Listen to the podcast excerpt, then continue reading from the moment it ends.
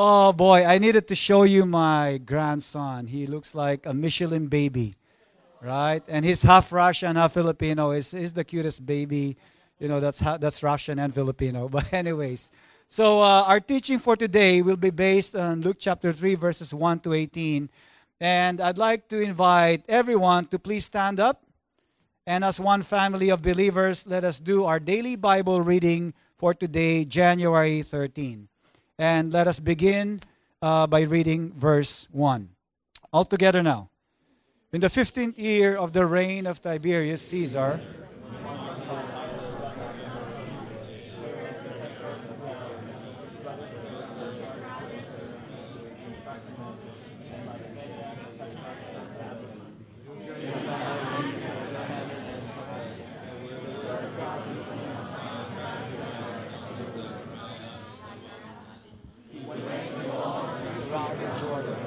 preaching a baptism of repentance for the forgiveness of sins.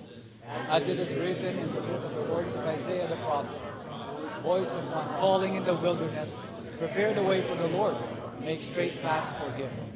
Every valley shall be filled in, every mountain and hill made low. The crooked road shall become straight, the rough ways smooth. And all people will see God's salvation. John said to the crowds coming out to be baptized by him, you brood of vipers, who warned you to flee from the coming wrath. Produce fruit in keeping with repentance, and do not begin to say to yourselves, We have Abraham as our father. For I tell you that out of these stones God can raise up children for Abraham. The axe is already at the root of the trees, and every tree that does not produce good fruit will be cut down and thrown into the fire. What should we do then? The crowd asked. John answered, Anyone who has two shirts should share with the one who has none, and anyone who has food should do the same. Even tax collectors came to be baptized. Teacher, they asked, What should we do? Don't collect any more than you are required to, he told them. And some soldiers asked him, What should we do? He replied, Don't extort money. Don't accuse people of usury. Be content with your pay. People were waiting expectantly and were all wondering in their hearts, John might possibly be the Messiah. Jesus foretold, baptize you with water. One who is more powerful than I will come. The straps of his sandals are not worthy to untie. He will baptize you with the Holy Spirit and fire. His winnowing fork is in his hand to clear his threshing floor and to gather the wheat with his barn, but he will burn up the chaff with unquenchable fire. And with many other words, John exhorted people and proclaimed the good news to them. Praise God for His word. Amen. You may have be seated.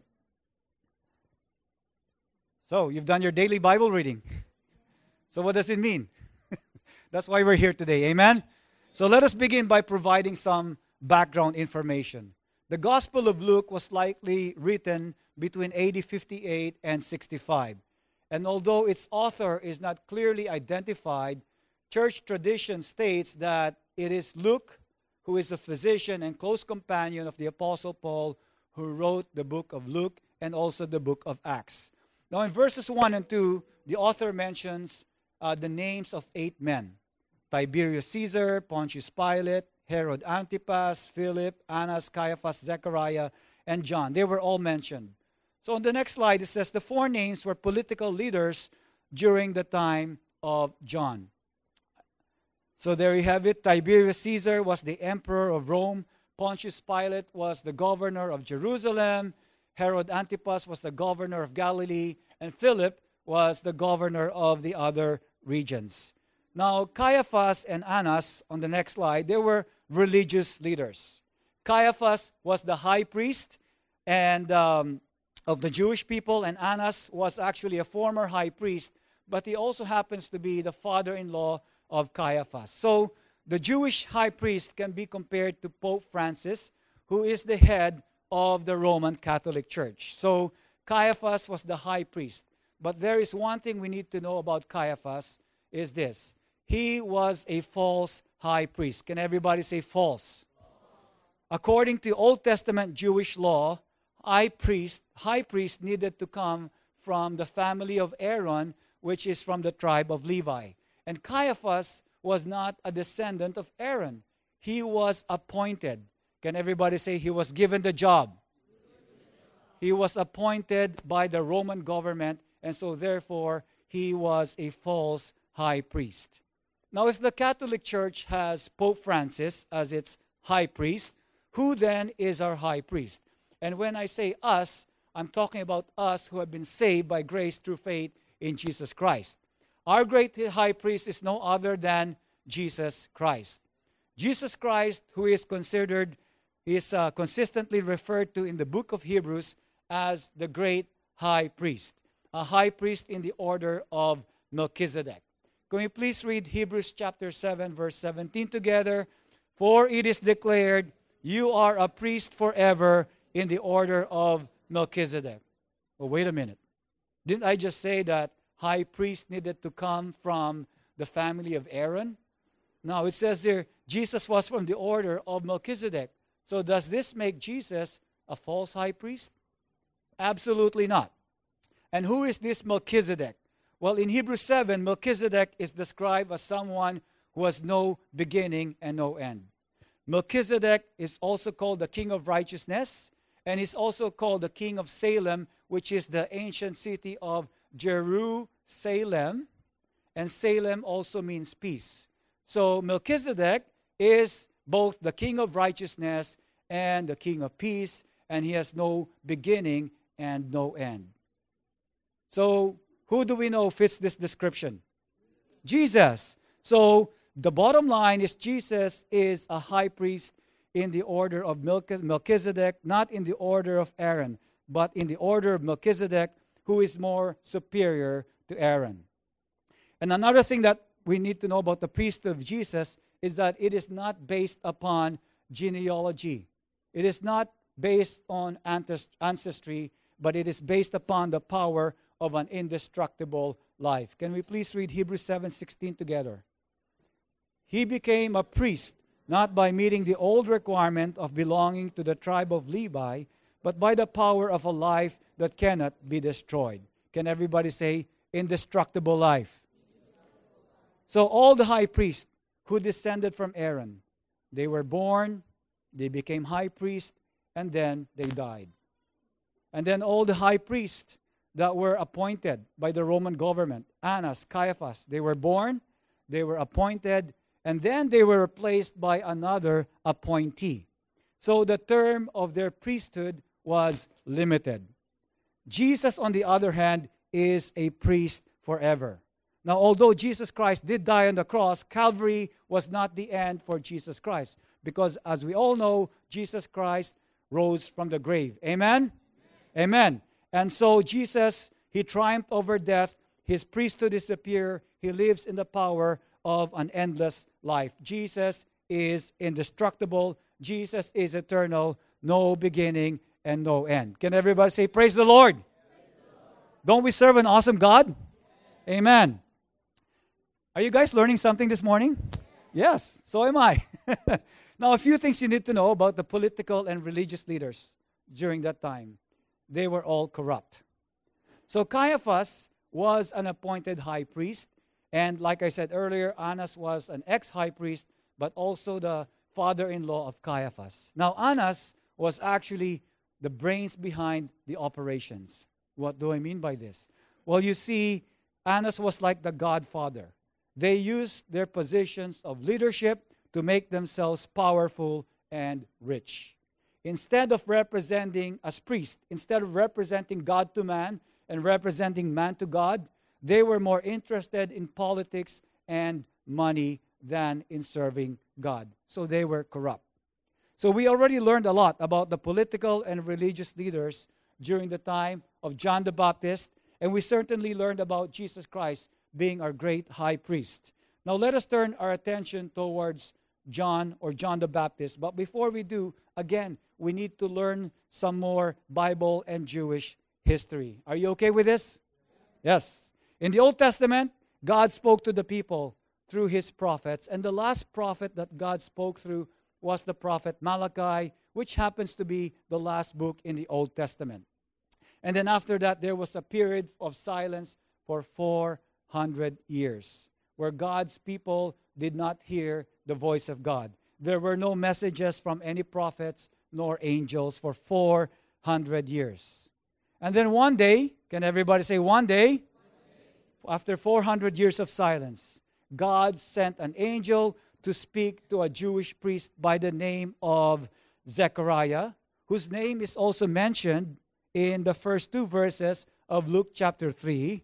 In Luke chapter 1, it says that while Zechariah was serving in the temple, the angel Gabriel appeared before him and he told him that he and his wife Elizabeth would have a son, and his son would be the forerunner of the Messiah, Jesus Christ.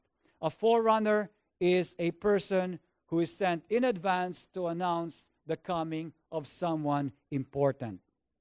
Now, verses 4 to 6, I guess just show the next three slides 4, 5, 6. There you go.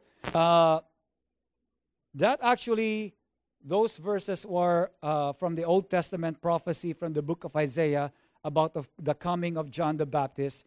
And as we all know, what God promises always happens. And so Zechariah and his wife Elizabeth had a son, and they named him John, also known as John the Baptist, and he was the forerunner of Jesus Christ. Now, John the Baptist was different from most people. As an adult, John lived a rugged life in the mountains of Judea. He wore clothes made of camel's hair, and he wore a leather belt around his waist. For his diet, he had locusts or grasshoppers and wild honey. How many of you could survive on grasshoppers and honey? Raise your hands. No? yeah, you guys are honest. I cannot as well. So John lived a simple life as he focused on preparing the way for Jesus Christ. And that, I guess that's the key for us to be able to really be focused on serving God, is to live simple lives. Right? I mean, a lot of times we tend to get involved in a lot of stuff that we shouldn't really be involved. And as a result of that, our lives become so complicated. We end up being so busy trying to take care of the concerns of those things, right? Here is John, a great example of serving Christ by living a simple life. Something for you to take away. So we studied verses 1 to 6. Let us now look at John's message beginning in verses in verse 7. Verse 7 seems a little harsh, doesn't it? What would you have done if I came up to the stage and said, Good morning and Happy New Year, Tribe Church. You guys are a bunch of snakes. uh, you would laugh? no, most of you probably would have uh, left the building right away. I would.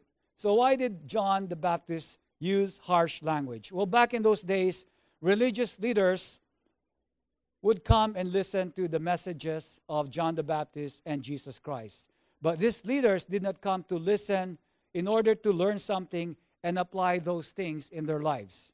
They attended the sermons of Jesus and John the Baptist in order for them to find fault, to find something wrong in what they said, so that they would have a reason or an excuse to have Jesus or John the Baptist arrested.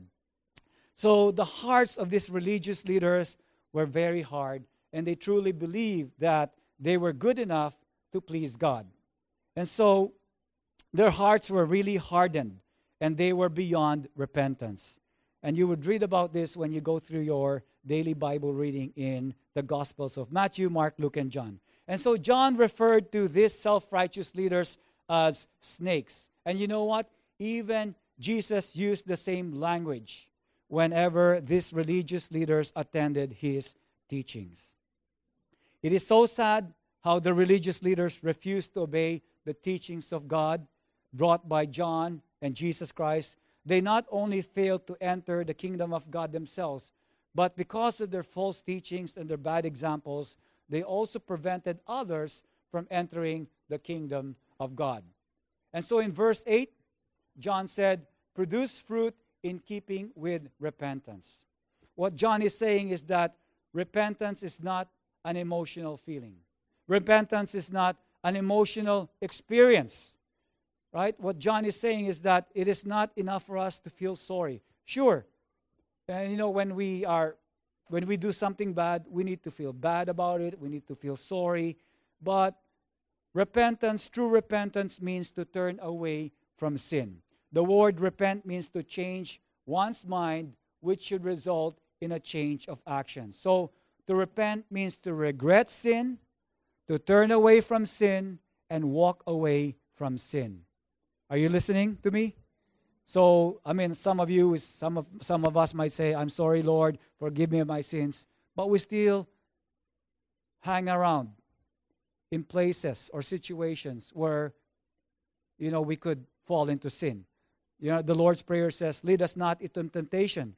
But a lot of times, we tend to hang out in places that will lead us into temptation. So we need to walk away from sin. Amen, church? So, the biblical definition of repentance is a change of mind that leads to a change in a person's actions. And then in the second half of verse 8, John says, And do not begin to say to yourselves, We have Abraham as our father. For I tell you that out of these stones God can raise up children for Abraham. And then in verse 9, John again gives another harsh statement. Can we please read verse 9 together? The axe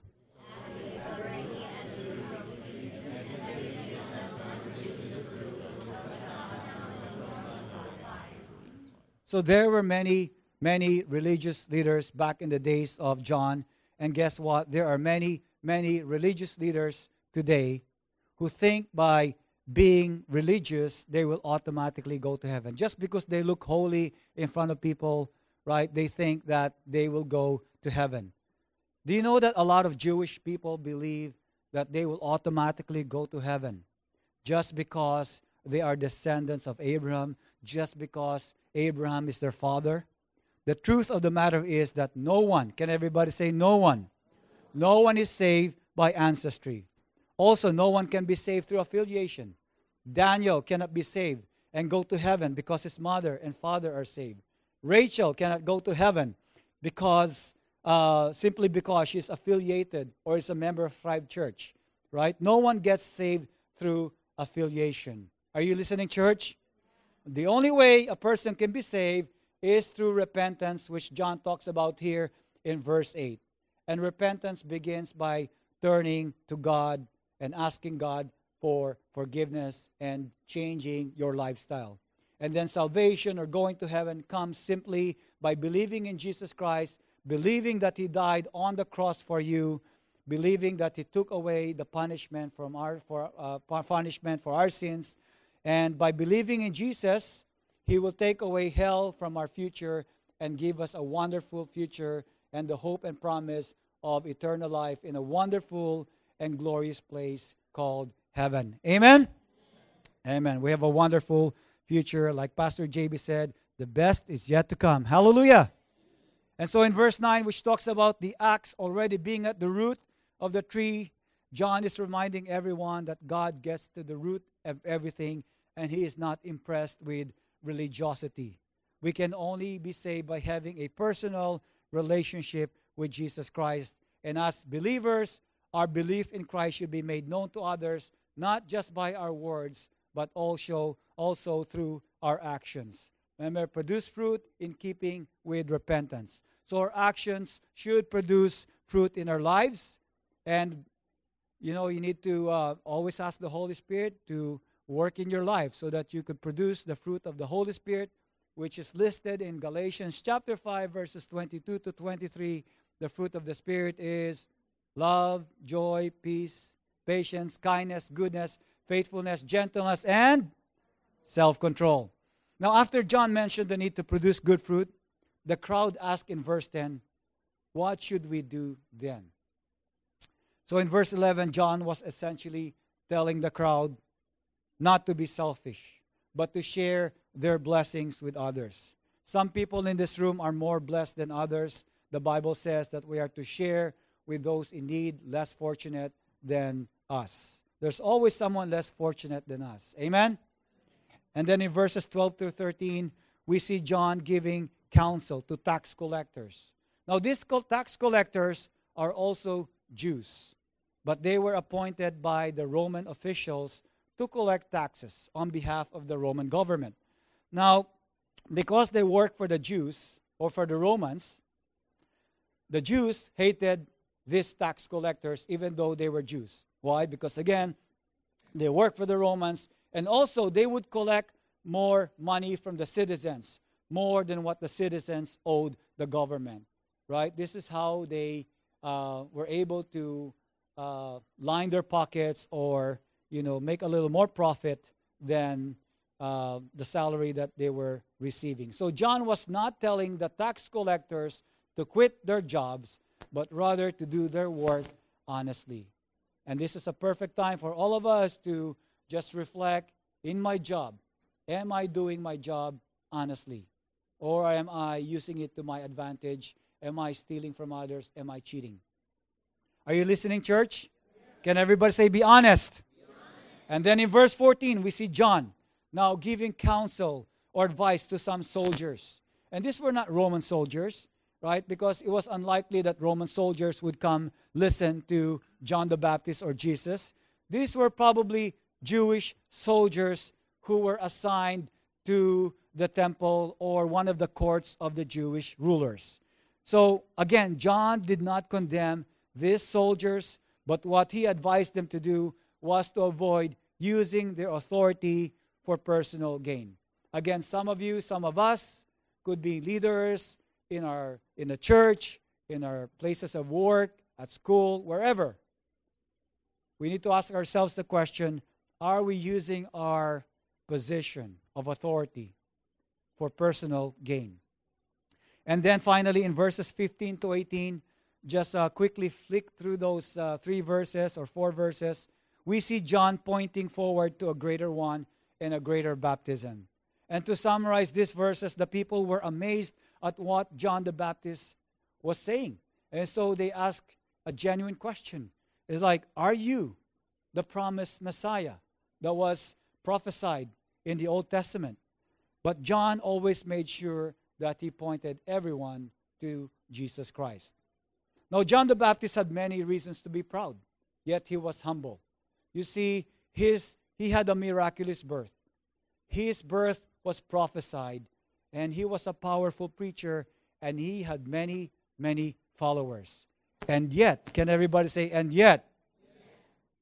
He recognized that his role was to prepare the hearts of people for the coming of Jesus Christ. He always elevated Jesus Christ are you listening, church? He always elevated Jesus Christ and pointed others to Jesus. For example, in Luke chapter 3, verse 4, John clearly stated that Jesus was the Lord.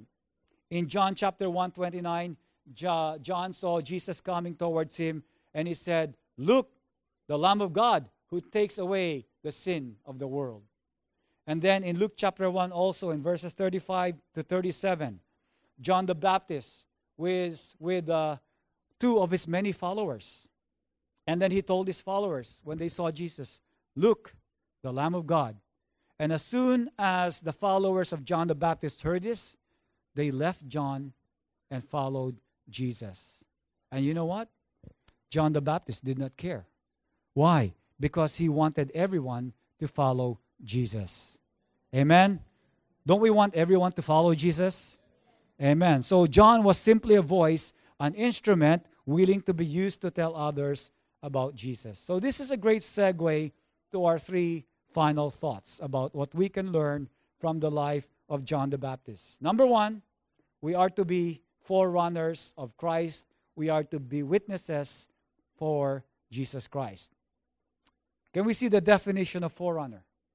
A person sent in advance to announce the coming of someone important. Now, Jesus Christ already was born into this world. John the Baptist prepared the way for Jesus Christ. So, how can we be forerunners? Well, we are here on this earth right now. Our lives are here. One day, Jesus will come back in the event known as the rapture. Do you believe that, church?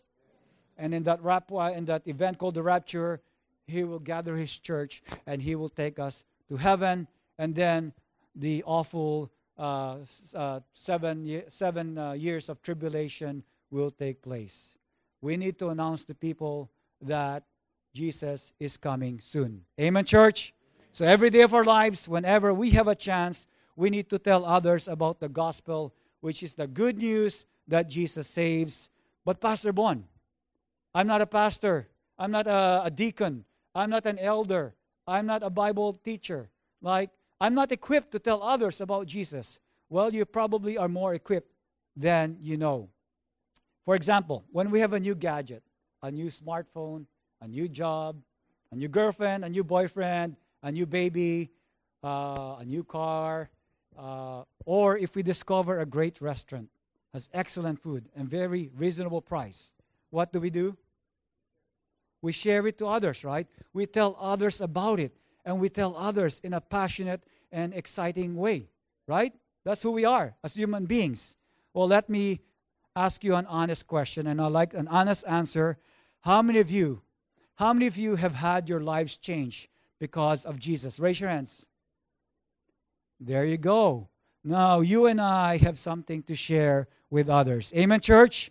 When Jesus Christ was born on Christmas Day, the angels made the announcement to a bunch of shepherds. Back in those days, shepherds were considered to be the lowest social group of society. They were considered to be dirty and dishonest. But after they had seen Jesus exactly as the angel had said, they became changed men. Can everybody say they were changed? How do I know this? Well, Luke chapter 2, verse 20 says, The shepherds returned. They returned to their jobs of tending sheep. And it says, they were glorifying they were glorifying and praising God for all the things that they had heard and seen which were just as they had been told. So the shepherds became witnesses for Jesus. Luke 2:17 says that they spread the word about Jesus. So these shepherds became witnesses for Jesus. They became uh, evangelists. They talked to others about Jesus. Now, listen, if you witness a crime, you will most likely be asked to testify in a court of law. And as a witness, you do not need to know what kind of gun was used in a murder uh, in a murder crime. They won't, the judge won't ask you what is it, was it a 45, uh, 22, was it a 75? I don't know. I'm just making things up. Was it a Magnum, right? Uh, and you're not expected to know the muzzle velocity of the gun or the range of the gun. All you need to tell the court is what you had seen and heard. Can everybody say seen and heard? Now, as witnesses for Jesus Christ, we need to tell others who Jesus is. We need to tell others what Jesus has done in our lives. And then we need to tell others what Jesus can do in their lives. Are you listening, church? All right. Number one, we are to be forerunners of Jesus Christ. Number two, we are to be credible witnesses. This goes in line with what John said in verse 8 produce fruit in keeping with repentance. So this is self explanatory, but I have to bring it up just as well. If we say to others that we are a Christian, if we say to others that we are followers or disciples of Jesus Christ, then our actions must match our words we cannot be a credible witnesses, a credible witness. Our words will not be believable if we don't do the things that the Bible tells us to do. Are you with me? If we expect others to listen to us and believe us, then we need to make sure that with the help of the Holy Spirit, we are walking in obedience to what our Bible, the Word of God, says. So, can everybody say, repeat this? We are to be credible witnesses. Our third and last point we need to be faithful until the very end. Amen? John the Baptist was faithful literally until the very end. He was imprisoned, and later on, he was beheaded by Herod Antipas, who, like I said earlier, was the governor of Galilee. Now, I'm not saying that we will be beheaded or killed as a result of faithfully serving Jesus until the very end. Today, Christians getting put to death seems to only happen in Islamic countries like Libya and Pakistan. But here in Canada, we have the freedom of religion. Can everybody say, We are free? What are we free to do? We are free to assemble and worship. And this is why you and I are able to gather here today. We're able to gather every Sunday. We're able to gather any day of the week, for that matter, to gather together with fellow brothers and sisters in the Lord, to worship Jesus, and to learn more about God. Can everybody say hallelujah? So, yes, we need to be faithful when it comes to serving in the church and serving others in the body of Christ. But like John the Baptist and many and all the New Testament saints, we also need to be faithful in telling about Jesus, telling others about Jesus, and telling them how Jesus can change their lives. And sometimes we will feel we will feel not talking to others about Jesus, perhaps because we are going through some difficult circumstances in our lives. But Psalm 119, can everybody say 119? At some point in time, you're going to hit this in your daily Bible reading plan. It is the longest chapter in the Bible.